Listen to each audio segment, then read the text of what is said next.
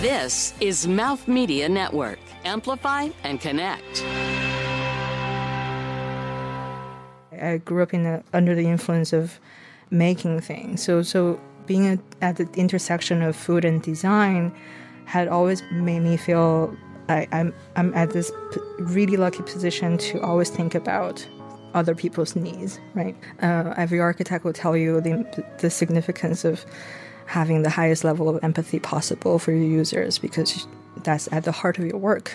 And how true is that? That's also at the heart of hospitality at restaurants.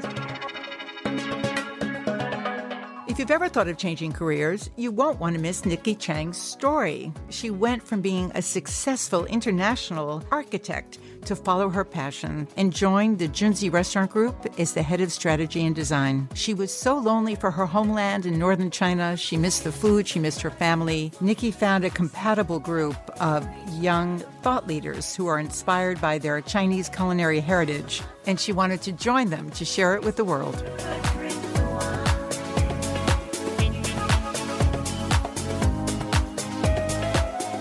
In the vast culinary landscape we share, we are all carving out a place for ourselves. Each of us, in our own way, is a one woman kitchen. I'm Rozanne Gold, and welcome to my kitchen.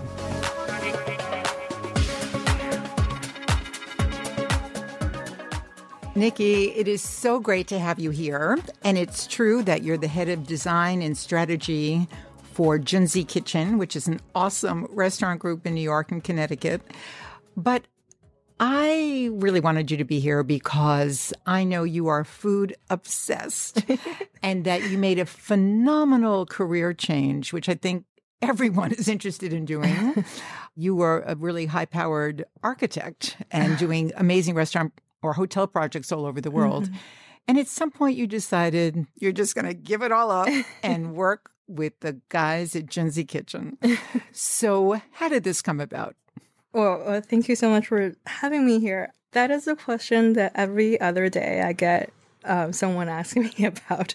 I think my dad still asks me, "Why did you quit architecture to join a restaurant group?" Um, it it it's not as simple as like that. Now that I think back, there were a lot of small steps and and people I met and things I've done that led me to this decision, among which perhaps the most important one was this crazy little project I had from my apartment called Table for Six. So while I was working at Skidmore, Owings Merrill, um, on some of the biggest hotel names um, I could ever dream about. It, it, was such a privilege to work there among some of the most talented people. But we're also young architects, you know, struggling with budgets and like working way too hard and ordering Seamless every day. So I felt completely depleted from, you know, the kind of ritual and love of home cooking I grew up with. Yes. So I made a little project and like every architect, I scheduled myself and like had all the resources laid out in front of me and created a little project. So I would invite a young chef to cook with me.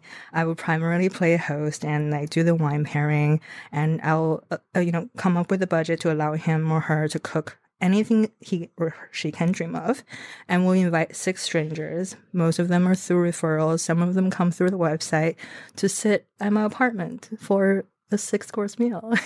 this is incredible. Nikki, yeah. I had no idea. When did you start this?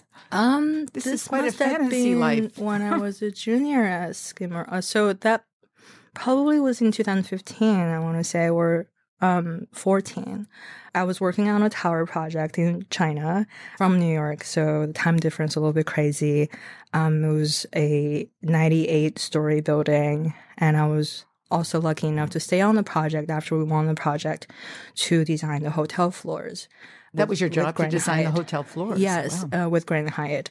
Um, it was a fabulous project, and I fell in love with hotel design um, and was lucky enough to be placed on three more hotel projects afterwards. I think it was really at Skidmore where I found my love for hospitality design and you know, designing these like special semi-private public places for people to really have a fabulous time. Mm. This is really so fascinating that you just conjured this up and made it happen. So it was called Table for Six. Yeah. and you just did this on your own, and you actually created a little mini pop up restaurant series Yeah. in your own apartment. Yes, it was totally illegal. I had a host, I had a whole speech prepared while when you know if we get busted by the FDA. Um, I What was I, the speech? What were you going to It's like, say? it was just a couple friends hanging out, and no one is paying anything. Yeah, so I, I live in a tiny little apartment in Hell's Kitchen. It's a th- you know third floor walk up. We're lucky enough to have an open kitchen uh, overlooking the dining area, just big enough for six people. And I knew, you know, it, it's ironic because I I'm the only daughter of a typical Chinese family, and I've never had a chance to even learn how to cook because everybody cooked in my family. I've and- heard that before. they always like shush me out of the kitchen because I'm completely useless there. But you know, missing that ambience and and the, the social aspect of family cooking so much, I felt I had to do this.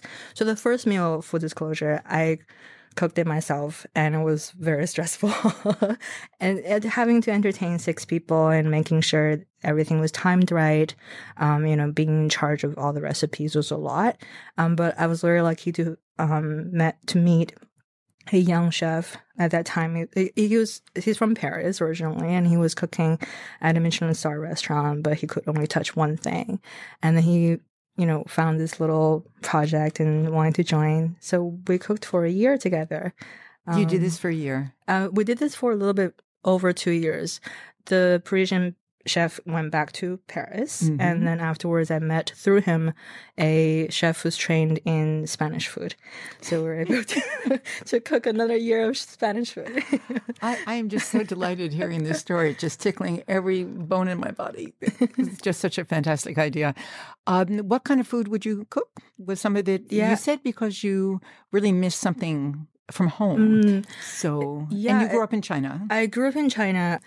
I I grew up in the 80s and the 90s of a very typical Chinese, you know, middle class family. Um, when I think of home and kitchen, I think of the Soviet style apartment building my parents owned. They converted, they expanded the kitchen into the balcony and converted part of the balcony to be the kitchen. Mm-hmm. This is where a lot of the families do in that mm-hmm. part of China. And everybody cooked. My grandmother, my grandfather, my mom, my dad. And again, ironically, my mom being like the xiaomei of the family, that she's the youngest of four sisters, she didn't learn how to cook properly. And like after she met my mom, my dad, who is like the dagu of the family, the the big brother of five. So he actually cooked better than my mom, and, and my mom learned th- slowly. And and you know, me being the only daughter, I could observe a lot of the rituals in the kitchen and the the festivities around food. Of course, every Chinese family, like you know, has their own family recipe, and food has always been a very pivotal part of the family's social life, not only throughout the holidays, but just day in, day out, every day. Yeah, I was going to ask you whether this was a daily, you know, ritual where everyone was together and, and Yeah. many hours were spent preparing a meal. Three meals a day. Three meals a day. Yeah, it starts with breakfast. And I'm hearing a lot of joy around it. In fact, Yeah. you, you are just, you know, laughing and beaming, talking about it, remembering all of these beautiful times. Three meals a day. Three meals a day. Um, Mm. It. I, I don't know if and, and uh, of course like you know coming to the U.S. for college, it was a revolution to know how um, Chinese food in America is different from the Chinese food I grew up with. I still remember my first week in college. I, I, I studied art history and economics at Williams College in Williams. Williamstown, population two thousand five hundred. and one, you. Me. and lots of cows. Um, it was such an eye opening experience because not only like I, I grew up in a city, seeing like people at Williams, it, it was just a very Culture it a very it it was college America and Williamstown all at the same time, so it was a lot. But I still remember my first weekend with my entry mates uh, because Williams College was organizing these entries if you're a first year. And all my American entry mates gave me a pamphlet, or you know, the, the classic threefold pamphlet for Chinese takeout food because they Oh. thought I could help order takeout for them. and I didn't recognize like 98% of the menu. Oh, that's so funny. I had never seen Jean chicken. I've never seen orange chicken. I didn't know what egg foo young was. and when the meal finally came, it, of course, it came with the classic finale of fortune cookies. I had never seen a single fortune cookie in my life before until that moment. So I put the whole thing in my mouth, and they were like, "Stop, stop! There's a piece of paper in it." I was like, "Oh." I was like, "Oh my god!" Um, it was it was such a fabulous time, but I also learned that you know throughout well, especially most recently in my with my career at Junzi, I slowly came into the realization and later appreciation of this entire parallel history of Chinese food in America. It's not what a lot of people, a lot of Chinese people think as like fake Chinese food. Mm-hmm. It's just another vernacular cuisine that has its own life and future, perhaps, and hopefully, like, you know, Junzi will be part of um, shaping that future. So yeah, I uh, that was my first year uh, in America. Well, it makes me really want to ask you to go way, way back when you were a little girl. Then let's go back to China and your kitchen and the balcony t- transformed into a kitchen. What are you remembering? What are some of the really vivid taste memories from Mm. that time that really would tell us what traditional, real Chinese food is? And by the way, what what city were you? Yeah, I was when I was a kid. I was born in Tianjin in the northern um, harbor city. It, it's kind of the equivalent of Boston, I would say. Similar port culture, a post-industrial city.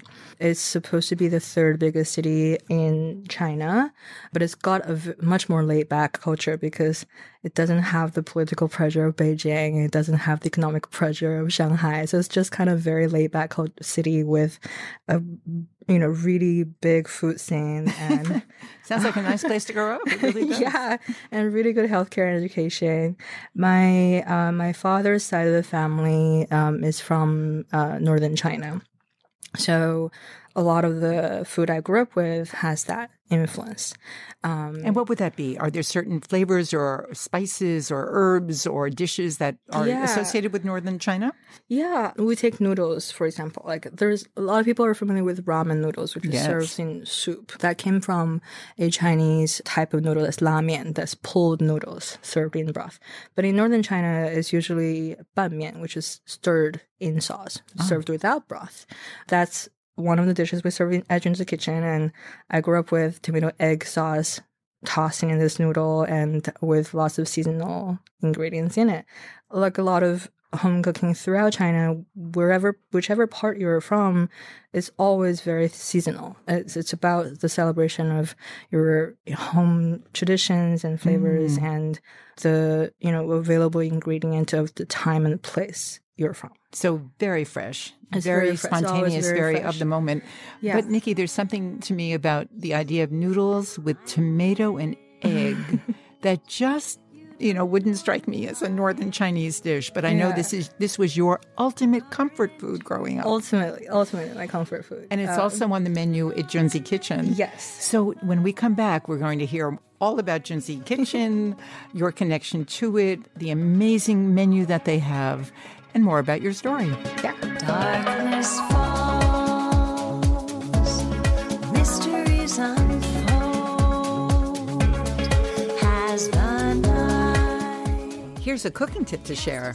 chili oil is always the secret sauce. Imagine this is like Williamstown, Williams College dining hall, and I would go into every. They would know where I sit because I have a jar of chili oil on my desk, on my table. So the jar of chili oil will travel with me, and you add it to anything. It just makes everything much more delicious, and it doesn't have to be like spicy. Just a little dash of it. Just how you use paprika sometimes is to just to bring all of the flavors and layers together. At Junzi Kitchen, we have a chili oil that's super simple. It's just straightforward um, Tianjin. That's actually my hometown. Tianjin chilies, uh, dried chilies, and it with all the little seeds in it, um, and it goes into super hot oil. That's it, and it comes out this beautiful, fragrant, incredibly fragrant, um, clear oil. It's like this orangey tangerine color with still the chili flakes in it. So yeah, different regions of China has like different styles of it. Sometimes it's cooked with garlic, sometimes it's like a little bit fermented, but whichever style, you should try and taste it and put it in everything. Give it a try and pass it along.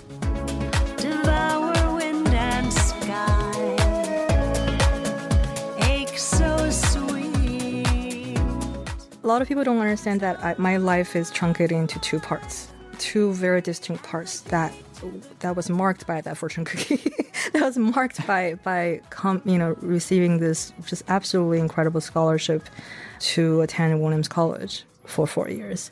That changed my my trajectory as a very average high schooler in China at the comfort of my parents' home to uh, you know bring two suitcases and going to college alone um, on a flight to Albany Airport and then onto a bus to Williamstown. Um, everything changed afterwards, and I think that 180 degree shift the perspective changed my way of thinking just about everything, especially perhaps the meaning of food and family, um, what I had, you know, taken granted for, and what I really have to be proactively to, you know, take initiative to learn by myself. Nikki, do you remember the feelings when you were coming over? I mean, I don't know if anyone else in your family had ever been such a trailblazer as you were. Um, what were some of the emotions? It was it's interesting. My my grandmother, I uh, I remember being taught how to hold chopsticks for the first time as a child. How And, old? like, how old was I one was when they do I that? I don't remember. I don't even remember. It was I mean, probably could like, a two-year-old It was hold probably chopsticks? yeah. It was probably like three years old. as soon as I could grab things, I remember when my grandmother like always says like when I hold my chopsticks, she's like she's gonna go far because I hold my chopsticks to the very end, a very mm. far end.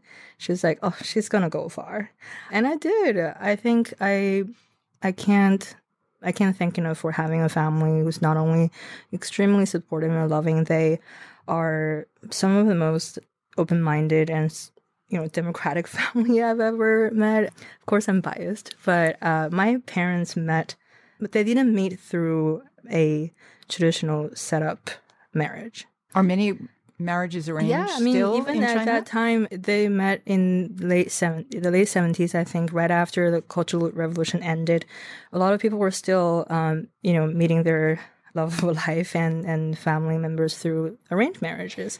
But my fam, my my mom and dad fell in love, um, you know, out of their own will, and against all odds and the family backgrounds difference, they got married.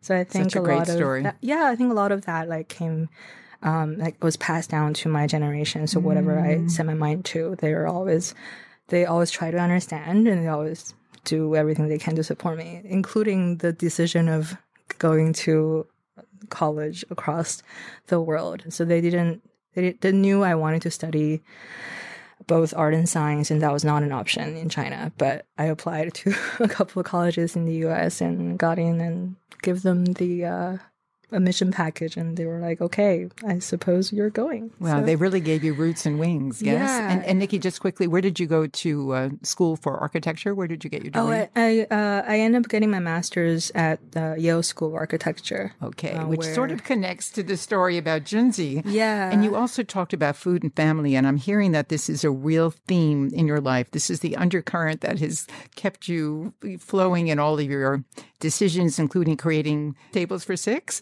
uh, becoming an architect, art, science, and then you went to Yale. Yeah. And you, you met a group of guys, and I want you to tell the story, but I want to carefully say the name of the restaurant. So Yeah. it's called Junzi, Yeah. J U N Z I, and it means something, yes? Yes. what, is, what does it mean? Yeah, I, I always tell people it's pronounced like Jay Z, but like Junzi. um, Junzi, uh, or in Chinese, Junzi, first tone and third tone. Junzi means traditionally, um, you know, way, way back in the time before uh, 200 BC, I suppose, uh, it, it literally meant the the son of the emperor or the son of God. Um, but then Confucius came around and, and introduced the first arguably democratic way of like looking at this term and he's saying basically everybody is a junzi if you uh, conduct yourself a certain way. You respect each other and you help your community and you tell your story truthfully and everyone is a junzi, right? So that was uh, first uh, first time maybe in my at least in my memory that it was used to describe um, the ideal traits of a person. And of course, in our context, it, it we, we want everybody who comes through the door of Junzi Kitchen to be a Junzi, and we we want everybody on our team to relate to this term in a way that is is not gendered, is not um, about your family history or your even educa- education background. It's about how you do things and how you think of yourself. And that food is the big connector to, to all of Yeah, this. all through food. All through food, yes. So, so how did you meet the guys who started this Yeah, company? it was actually and- through kitch- uh, Table for Six, full circle. I met the architect Xu Hui. Uh, he he designs all of the interiors of Junzi kitchens at one of my Table for Six, and we also with Xu Hui um, we curated this young designers forum thing called APT Architectural Practice Talks um, in the city. So Xu Hui is my um, co-organizer for that organization, and Xu Hui one day after a meal said look, you have to like come check out this project. We were building this restaurant. I was like, yeah, give me a card. I'll, I'll come someday. And he was like, no, no, no, you have to come now. So we went uptown to back then the construction site of Junzi number one in New York City, um, right by Columbia University. And sitting between kitchen equipments and like tiles, I met um, the CEO uh, and founder of Junzi Kitchen, Yong Zhao. And and Yong like told me his vision of you know cultivating leadership and collaboration through food um, and That's ultimately huge. with the goal of changing how people think of chinese food in america. I was like yes that was my story. And of course i'm on board. Um, I no, I didn't. I was like, yes, yes. I was very poised. I was like, yes, yes. I, you know, it all sounds great. Um, let me let me do some research and get back to you. Then the coming week was the soft opening of Kitchen's Kitchen, and I met Lucas, and he served me a bowl of tomato egg noodle. Ah. And I was just like melted. I was like, oh my God, it tastes just like my grandmother's. Um, of course I'm. So yeah, it was, I was working on Waldorf Astoria at that time at SOM and I started consulting with Junzi and very quickly I realized I wanted to do this full time and commit to this team and um, contribute to this really crazy, but um, Talk about the Yeah. power of a bowl of noodles with tomato egg sauce. This It is remarkable. Here you're, yeah. you're involved with building the Waldorf Astoria or the redo Mm. renovation of it, and uh, and then you met Chef Lucas Sin, who I must say I've had his food. He is remarkable, and people should understand that we're not talking about big, fancy, elaborate restaurants. There are now Mm. four in the restaurant group, and they're it's considered fast casual. yes. Uh, they're near college campuses. It's reasonably priced. It is as fresh and seasonal of the moment as can possibly be. Yeah, I I often think of like how to even explain. I, and I I didn't realize it is something that we have to explain to people. Like, and now, you know, in in retrospect, after like two years work, almost two years working with Junzi, I realized if we look at Chinese food in America, there's almost three distinctive eras. The first one was like you know since the 1850s, the chop suey kind of Chinese food, right? And that was very much about the, that wave of immigrants from China. That was very much labor based. There were there were no chefs actually, with but but Chinese people would still have to eat, so they created this alternative cuisine that came to know as Edward Hopper's, you know, chop suey, and it was very very much recognized as a national dish to represent Chinese food until maybe up until the 60s where um, Cecilia's legendary Mandarin Cecilia Chiang, Cecilia a woman who just turned 99, and you did a gorgeous event for her, a dinner at uh, one of the Junzi restaurants. Yeah, she and, was, and it was she was so important. she's so important to to the history of American uh, Chinese food or Chinese food in America. Cecilia Chiang, um, the owner and operator of the Mandarin, um, introduced to the American audience for the first time what proper banquet style Chinese food is supposed to be. Um, it's very elegant, it's very colorful, it's full of rituals and, and cultural significance and, and history and stories, both at a national level and a personal level. And there, you, if you don't know Cecilia, please Google her. She's absolutely amazing. There's all these beautiful, you know, historic photos of um, the interior of the Mandarin and, and, and her serving the guests From San Francisco. from San Francisco. And sh- under her influence and guidance, many young generations of Chinese chefs uh, had created their own either recipes or restaurant empires. Junzi Kitchen is also under her guidance and influence as well. She's a senior advisor on our um, advisor board. Um, I didn't know that. yeah, she Wow. is very much still talking to us and, and telling us uh, the significance of what we're trying to do. Mm. Um, and Cecilia's son, Philip Chiang, created his own culinary influence called the Mandarin Net, if I'm correct.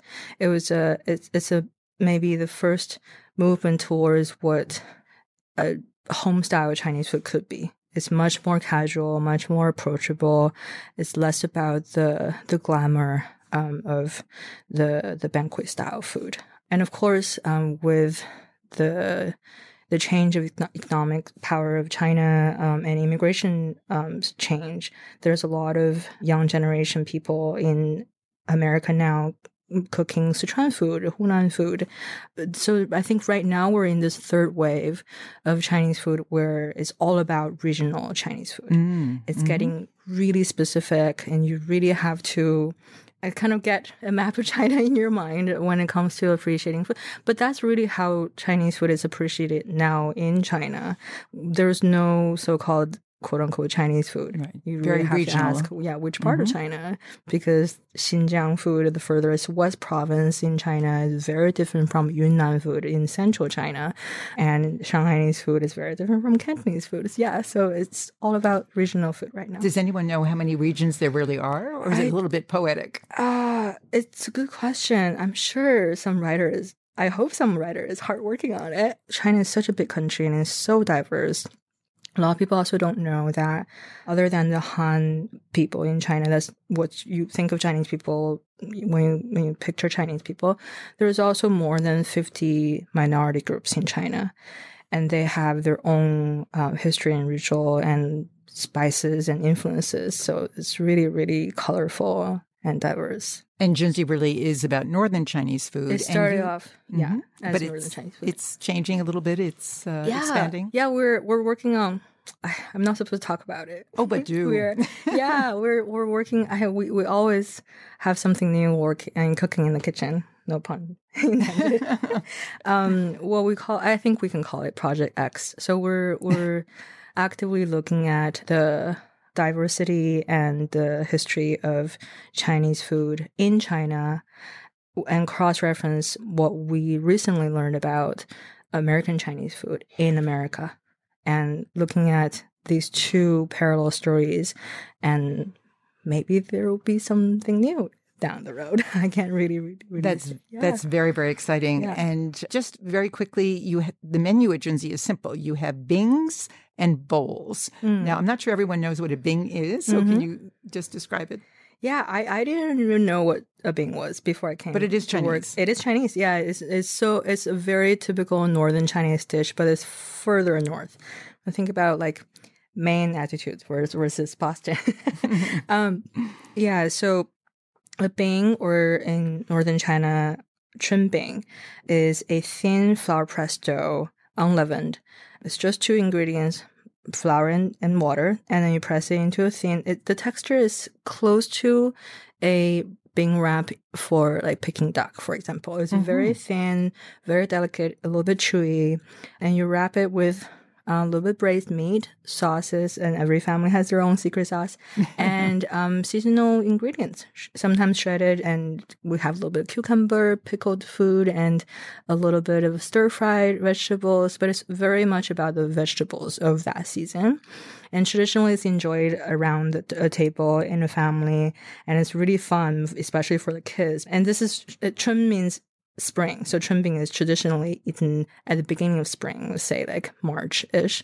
And um, the family will gather and the kids will grab a little bing on one hand and with the chopsticks, they will pick, you know, whatever they want and to put into the bing. If you don't like the green vegetables, you don't have to put in a lot. And you wrap it and then you enjoy like, you know, two to three a meal. It's very typical. And at Junzi Kitchen, we serve it two bing styles. One is whole wheat, one is just white flour bing. Yeah, you can either go for a chef designed bing, which is um, something that Lucas had created, or you can get creative and choose whatever you want. That's just like a Chinese kid. It sounds so delicious. when we come back, Nikki, we want to hear more about what it is to be a woman in the restaurant world and what advice you have for women who want to uh, leave some wildly successful career they have in order to get into food and follow their passion. And we want to hear about your legacy recipe. And the gate to the garden of fulfilled desire is reached by a road paved Follow me on Instagram at Rozanne Gold and check out everything I'm up to on my website at rozannegold.com. And now I want to know you. Before we hear some of your advice for so many people who really are so in love with the food world and want to find their way in, I'm curious what's important to you now. Well, again, this is a, a recent revelation of of understanding um, how sometimes challenging a non-mainstream um, what could otherwise be considered as exotic food culture could be, and being a person of that culture, it could be challenging sometimes to tell a story as meaningful and accessible as we want to. So like that's always at the center of our work at Junzi. Everything we do, every you know seminar we host, every event we throw is it's always around this question of um, creating meaningful and impactful stories for people to remember by through food and for us specifically chinese food. That is something that I just kind of again it, i you know the, the younger me took for granted. I just thought it it's always something that's part of me. People other people should just naturally understand it but that's not always the case. So i think uh, you know um, we were lucky enough to to live in this beautiful city in New York City where everybody is so incredibly patient and adaptable and, and open minded to try new things. So we're in this really fun sandbox of playground to to cook everything we want and, and we can um, always access a part of a person or lucky you know if we're lucky a part of a culture that that we didn't have access to before. So that's what we wanted to and of course being a designer i, I grew up in a family um, not only everybody cooked but my, my dad is a builder. My mom even though she's had taken uh, accounting as a career she she grew up drawing and painting. So I, I grew up in a, in a under the influence of making things. So so um, being a, at the intersection of food and design had always made you know made me feel I, I'm I'm at this p- really lucky position to always think about other people's needs, right? I think uh, every architect will tell you the the significance of having the highest level of empathy possible for your users because that's at the heart of your work. And how true is that? That's also at the heart of hospitality at restaurants. So we always want to make sure that you know everything we do, we do it with our guest in mind and you know everything we design may it be food or our environment or our menu has to tell that story that's you know inevitably subjective but it has to be accessible for people And you've really created an amazing environment for your staff and also your your customers. So, two questions. I know you do something really interesting with some night program where the menu changes and oh, you yeah. have your staff do some of the cooking or be the chefs uh, for the evening. And then I'm also curious how much influence your customers have and what what you're hearing and what they're telling you. Yes. That is that is that is a great question because when we think about hospitality and like design with you know with our users in mind, we often think about the guests. But you know, my design team actually they, they of course they, they exist to serve the guest needs, but we're also there to serve the crew members and make sure their day in day out is comfortable, they're informed, that they have everything they need to create the best experience we can have for our guests. And it's also for you know these days it's also about our online community. It's about our users on instagram on facebook our you know users like listening to a podcast these days, for example. so we for the after hours menu, we oftentimes work with our um, shift leaders or our GMs and assistant GMs. If they have a culinary story they want to share, they can contribute to the menu. And uh, with Lucas, um, the food the team is not just Lucas himself, is is our food designers and is, is, is about our store people as well. So oftentimes something will creep up to the after hours menu or even chef's table menu under the influence of uh, our GM or assistant GM. So whoever working in our restaurant uh, with the crew team, if they have a story they want to share and have a recipe they want to share, there's always a clear path. So that's super important. And so we are now on like maybe the third generation of after hours menu. This menu is actually heavily influenced on um, is influenced by a online survey we conducted through Instagram. so we asked our users what what you've been craving, what you would like to see for the upcoming menu. Maybe this was a year ago. So we're serving that menu now. I would say more than half of the menu items was under the influence of that survey. That is fantastic. Can you give me an idea of one or two dishes that? Yeah, people. So we served dumplings throughout the Chinese New Year season, and people crave for it. They were like, "Please make the dumpling all year round," and then we did. Very cool. Is it the same dough as Bing dough, or it's Uh, different? it's very similar. Um, it's also unleavened, and it's just boiled dumpling. Yeah, we serve it in. I hope the white fish and uh, vegetable one is still on the menu. So uh, yeah, after hours is coming back the weekend of September fifth. Um, after and what student- chef's table? Something else you ah referenced? yeah, chef table is so we just can't stop at serving bings and noodles, I suppose. Um, uh, Lucas, with our sometimes culinary intern and food designers, always obsessed about something and researching about something. So chef's table is the manifestation of their current obsession. Maybe like uh, our annual travels to China, um, or it, maybe it's about a collaborator story. We created meals with um, MoFad before, um, the Museum of Food and Drink. Food and Drink, Mhm, um, recreating the 1972 first Nixon's visit to China and what he ate. It was it was just so fascinating, but um, we don't usually have that bandwidth to tell that story on our daily menu. So Chef's Table is this other experience, 20 guests a night, three nights in a row, so 60 people. And it's usually about six to eight courses. Sometimes there's a little bit of drink pairing. Maybe it's baijiu, it's Chinese baijiu. Super fun. And that's also an opportunity for Lucas to uh, tell a more in depth story of Chinese food. And even though you're not a chef, you are Chef Lucas's kind of alter ego, helping shape him, helping his food fantasies and dreams and to come true. And in that sense, you are a very important part part of the food process. So, how would you help a young woman who wants to get into the food world Mm. Or leave a very successful career in another industry to come into Mm. this industry? What were some of the challenges and opportunities and what what would you say? Yeah, uh, gosh, I, I wish, I wish Cecilia was here. I, I mean, we live in an incredible time. Like, if I really believe, like, with all that is made available to us today, even with all of the challenges and road ahead of us, we have so much more resource and people and collaborators and tools to help us, you know, make our own story.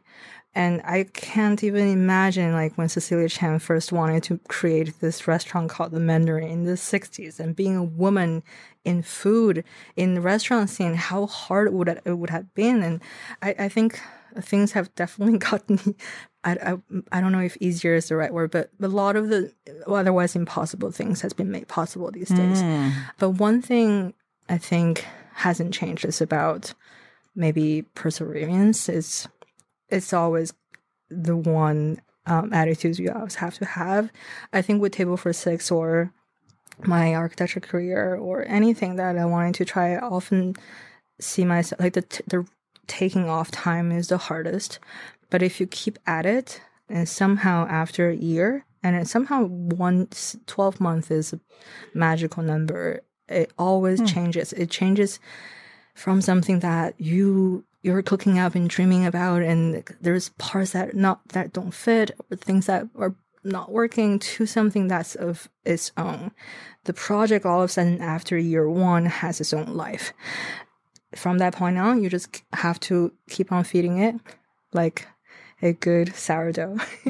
You just have to keep on feeding it. You real you have to identify what the project needs and find the right people to help you out and figure out a way to tell like what tell other people what you want. And i think asking for help is something that maybe we're not like particularly good at but like knowing how to announce your dreams and share your mm. obsessions with people and you know gracefully take help. And it's very important. I was yeah keep at it and year after year one something will change Persevere. yeah So beautiful. So coming full circle to uh, noodles with tomato and egg, I believe that was your legacy recipe for today. So just describe it to us. And do you know how to make it? I know you said you don't yeah uh, didn't learn how to cook really when you were growing up. So how do you make it? Yeah, no, I, I learned how to cook tomato egg at least. Um, because tomato egg is really the national dish of uh, the, the the the hidden national dish of China because t- tomato um, is available everywhere, even in the furthest west provinces in the highland, and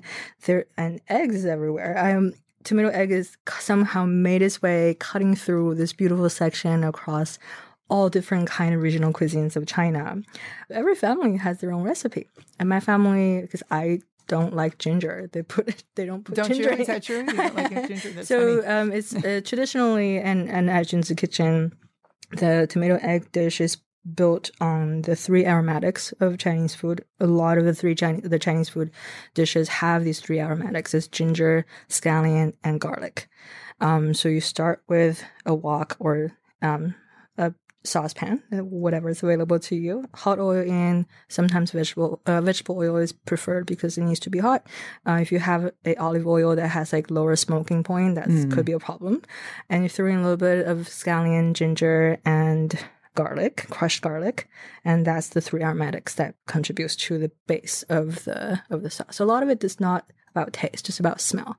Um, and tomato, fresh tomatoes in during the season is better Just like chopped tomato. chopped tomatoes. Um, some families get you know a little bit more particular and peel the skin after boiling, but but um, mine don't. And if you only have access to canned tomato, that's fine too. Just don't use the like mm, tomato stew or like charred tomato varieties. Just use the original kind of whole, Whole peeled tomato. tomatoes.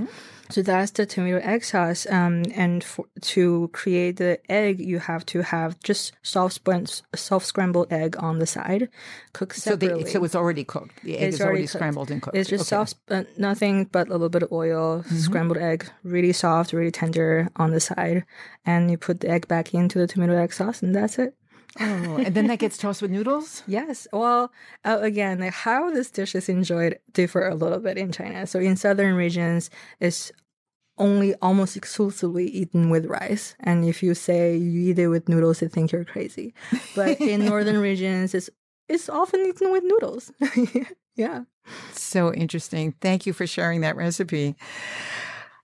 It has been such a pleasure to be with you, Nikki. There's so much more to talk about. But uh, one question I do ask everyone is this What does one woman kitchen mean to you? I, again, like I, I think about when I was eight years old. My father, his work took him to Xinjiang, to the furthest west province in China. So we're like one full country away from each other for two years. Mm-hmm. And my mother, being the youngest sister of the family, had to learn how to cook. so guess what? I ate a lot of tomato egg noodles because that was her first recipe. And she learned to cook more and like, you know, seeing her you know juggle between her full-time job and more and taking care of me and i was sick a lot those days and her cooking tomato egg in the converted kitchen of our apartment building was something i always remember. And you know now i've like my my career in architecture and design had taken me to travel the world and i've seen so many similar stories women mm. you know working or studying and trying to raise a family and you know learning their way in and out of the kitchen and these simple but beautiful recipes is just amazing. Yeah, maybe maybe one day. Like I always remember when I was traveling Italy or Denmark, every single family ha- I stayed with has a similar story. Yeah, that's something I often think about when I think about one woman kitchen. Thank you so much. That's beautiful. Yeah, thank you. Thank you for joining me, Nikki, and thanks to all of you for joining Nikki and me in my kitchen. I'm Rozanne Gold. One Woman Kitchen is produced by Mouth Media Network, copyright 2019. Follow me on Instagram at Rozanne Gold and check out everything I'm up to on my website at rozannegold.com. And if you're wondering about my beautiful theme music, it's called The Garden, written and performed by award winning singer songwriter Audrey Appleby. Thank you for listening.